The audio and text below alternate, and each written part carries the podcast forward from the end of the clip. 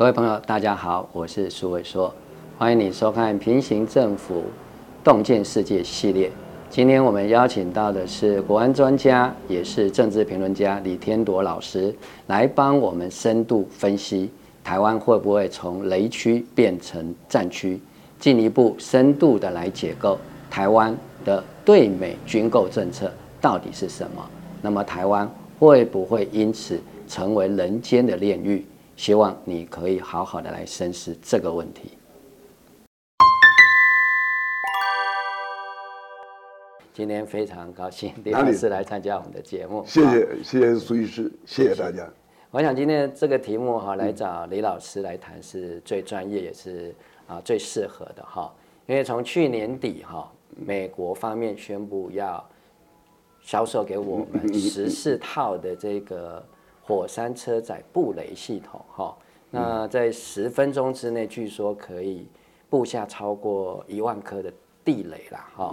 那现在台湾对这样的一个军售案，哈，呃，看法非常两极，好。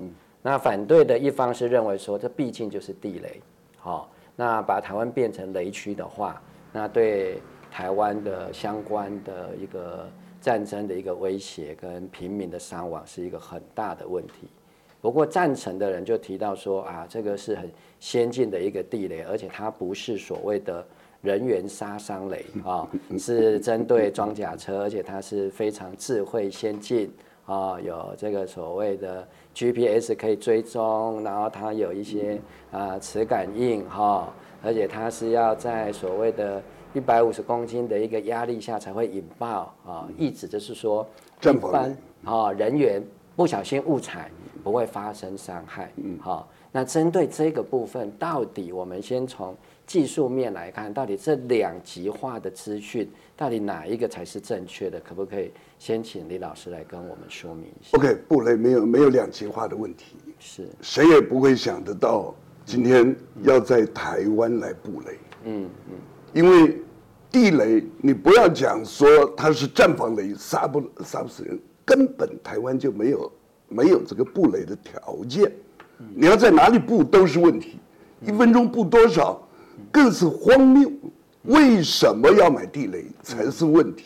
嗯嗯，因为我们也知道，今天打仗的形势已经完全变了。你如果说期待老共是来到台湾来登陆作战，而且我们有时间把地雷布下去去防他，骗死人不偿命，嗯，真的是骗人。而且我也不知道，因为我们以往在国际间在懂得军事的人，采用地雷都是偷偷摸摸的防御。这个偷偷摸摸的防御是说，第一个。你考量这块地方，它一定会会上来，然后我去防它。我在外岛就就碰过，但我们海边不能下。我在高登的时候有一次，就我另外一个排长叫周耀觉，文化大学的，他跟我说，他老李今天心情不好，我们到海边去。走走去不是走走，还不能走走，就选了一个地方坐在那里看。后来看一看，哎呦，天色快黑了。对，因为我们在高登，六点钟关闭阵地，看到人就可以开枪打的。哦，哎，那个海边，结果我们说回去吧。对，明明我们下来走这样一条路，结果回去的时候呢，哎，这样这边走比较方便一点，一个小斜坡草丛。结果我说好，我走前面。我才走了三步，我说老周不要动。嗯，他说干什么？看到我看到一个雷针呢。哦。所以光光那一段路，大概大概三十公尺，我们走了三十分钟。我叫他一步跟我一步走上去。嗯，步步为营。不是，你不知道那个草丛里边有有这种跳雷，那个那个雷针出现，你一踩下去起来，地雷炸死了也就算了。炸残了才是可悲，才是可恶。那你今天说在台湾你要买买这样的地雷，哎，不管你讲战防咱讲什么好了，你这块地方十分钟一万一万三千多颗布下去，你这块地方就毁了。为什么我这样讲？因为到后来第二年我到公民连去的时候，马祖的沙滩很漂亮，尤其我那个我那个从从唐崎北干那一片沙滩，金色的沙滩非常漂亮，没有人敢过去。为什么？不过雷。那时候司里面要求我们说，工兵连去把那些雷去探测定位。后来我跟连长两个去看了半天，拿了那个那个那个布雷图，你根本找不到地雷到哪里去了。它随着沙滩变动。那后来我我跟他讲，第一个吃力不讨好，第二个我们要训练多少人来排雷。呃，那排雷当中如果有任何的问题状况，都是我们连要负责。何必去呢？而且那时候两岸还在对峙的当中，所以我就讲说，不管你做什么决定，我不知道他为什么要买地雷。当然，我我很清楚他这个理由。今天美国就是把你，哎，就是叫你台湾买嘛，买了以后，可是这个雷，你今天当一个军人，我们讲当军人作战，作战不怕死的。可是你这样子，这布雷布在我们这里，你说他登陆，今天台湾不要别的，两个电厂电一断，你看台湾会乱到什么地步？所有的通讯系统，量子卫星在上空把你一遮蔽，你连通讯都没有的时候，你怎么去反登陆？怎么去反这些？而且战争的形态都变了，那。今天民进党最可恶的是，他把这个战争只锁定在他的需求上，而完全没有顾到百姓，没有顾到国家的利益。所以我在讲，就是说，讲这个讲，怎么会到最后说要要去买地雷了？买来了做什么？你你在台北，你画哪一个区域给我看？你你布下去看好了，按。老公是傻瓜，你那个一布雷的时候，人家早就卫星侦测到了，我怎么可能从你的雷区往里面打呢？所以我觉得，我觉得他们最可恶的是，第一个，没有一个国防建军的概念；第二个，完全不懂得建军是什么，而只是拿这样一段一直来骗老百姓。那第三个，如果讲穿了这个雷布雷。这是美国不要的。二战到现在有有谁还在卖地雷啊？所以如果从这样子来看，这一个要卖地雷，应该是美方主动希望台湾拥有这样的系统或购买这样的系统。那美方的想法或者是他的企图是什么？美方就巴不得把，我我我觉得。这段时间来最可悲的是，你完全被美方操控，而你讲不出一点一点道理来去跟他反驳。我我在国安局的时候，我们跟跟每一个欧洲的国家，跟美国这些都打交道。对老外只有一件事情，你不能够全听他的，你要有理由跟他强硬，他反而尊敬你。嗯，那那你买你买地雷？他根本不要的，你你你就问嘛，你叫他来好了。台湾在哪里可以布雷嘛？你叫他讲嘛。布雷以后，布雷没有什么关系。布雷以后，雷不是那么容易拆的。什么讲说这个地雷可以追踪、可以定位，完全是骗人的。那以前要去买地雷还偷偷摸摸，他现在公然的讲说买这么多地雷来来来要我们布，这就是老美前一阵子他们讲的把。如何把台湾变成一个刺猬，变成一个豪猪？豪猪刺猬有什么用？拿个棒子一夯就就就昏了，对不对？那你今天台湾的要要武装，两岸中间的这个距离是这样，我们为什么要走这一条路？这才是最大的问题。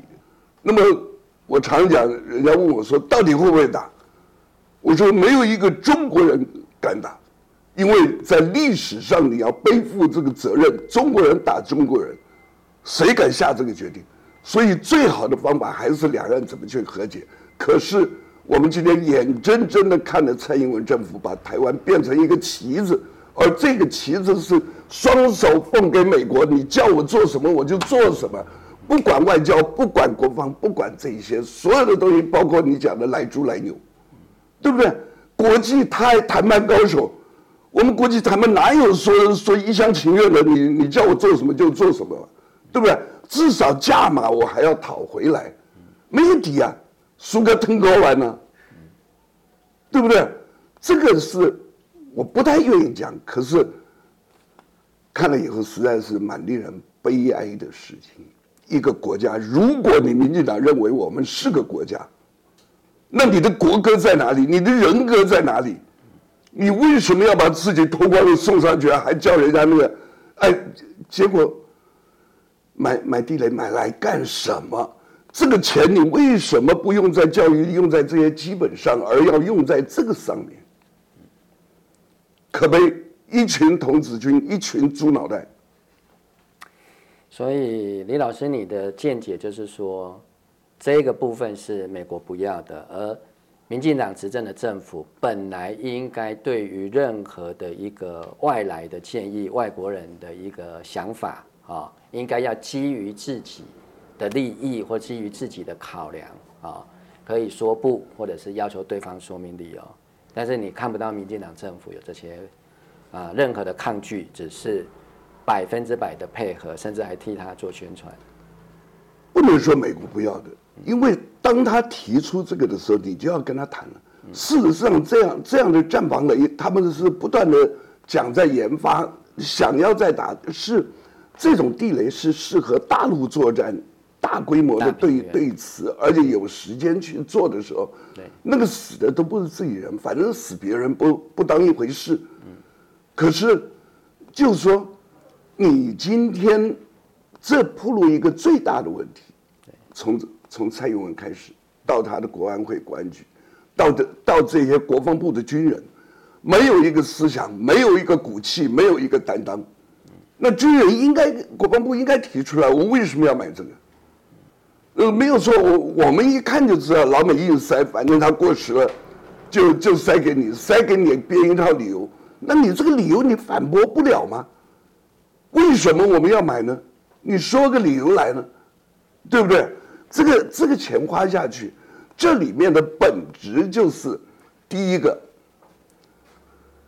他没有把没有国家的概念；第二个，他没有国防的战略的想法；第三个，军人没有站在自己的本位上去去据理力争，说我要或不要，不要的理由是什么？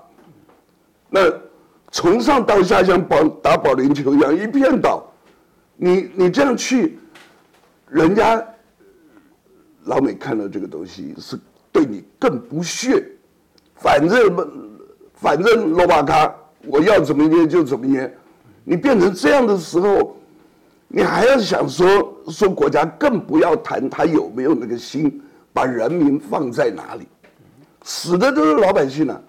军人上战场，我当然知道怎么躲，对不对？可是，难道难道两岸要弄到最后是在台湾变成一个战场吗？没有人愿意见到。你叫他讲，他敢不敢讲？对不对？台湾本来有这么好的海峡，在中间做天险，有这么好的缓冲的时间，有同文同种的语言可以沟通，结果你全部放弃。然后把自己像肉粽一样绑在那边，给人家随便人家怎么吃。所以你觉得，如果说是在这个决策过程里面，是国防部没有办法坚守立场，军方没有办法提出他们的专业，还是蔡英文基于某种考量，他让军方的思维、国防部的政策做了扭转，而产生这样的结果？OK，我我要讲他，他根本没有决策过程。没有决策过程，因为蔡英文一个人，嗯，啊，一个人当家，他他习惯了，所以你看他的吴钊燮，他根本没有一个国际观，他只有在美国待过，他把外交部变成美国部，然后碰到日本叫大哥哥，碰到美国叫叫阿贝，对不对？你派一个小美琴去，就只有贯彻蔡英文的想法，跟美方去做。他他去叫国防部来，国防部。有没有国防部做做评估？你那个评估，你要不要接受大家的公平？因为不是只针对国防啊，是我们全部老百姓两千三百万的命都绑在这里，给你去当这个实验品干什么呢？所以我不认为他有决策过程。他的国安会到现在为止，据我了解，不管国安会、国安局，他们只有一件事情：不要让小英生气。小英生气了怎么办？啊，以前都是骂那个刘刘刘什么的啊，骂到最后不行了，还在生气怎么办？叫叫那个郑文灿来，啊，这小胖子一去啊，讲两个笑话，他开心了。自己没有概念就算了，可是为什么我证明这一点？他前任讲了，反正我到二零二四就没我的事了。民进党上台到现在，所有的事情他们做的时候，他不考虑这些，但是没有一件事情他们愿意负责任，包括教育。那他不负责任的时候，你国防部跟他争有什么用？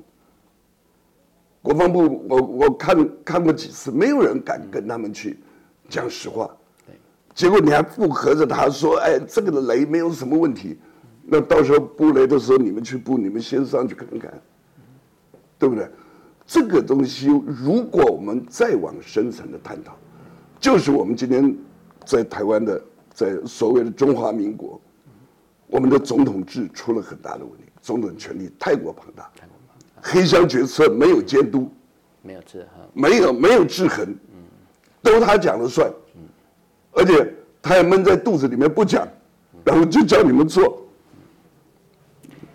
那李老师，我想再进一步请教哈，就刚过世的中研院的院士朱云汉院士哈，他提到台湾现在正在乌克兰化的过程当中。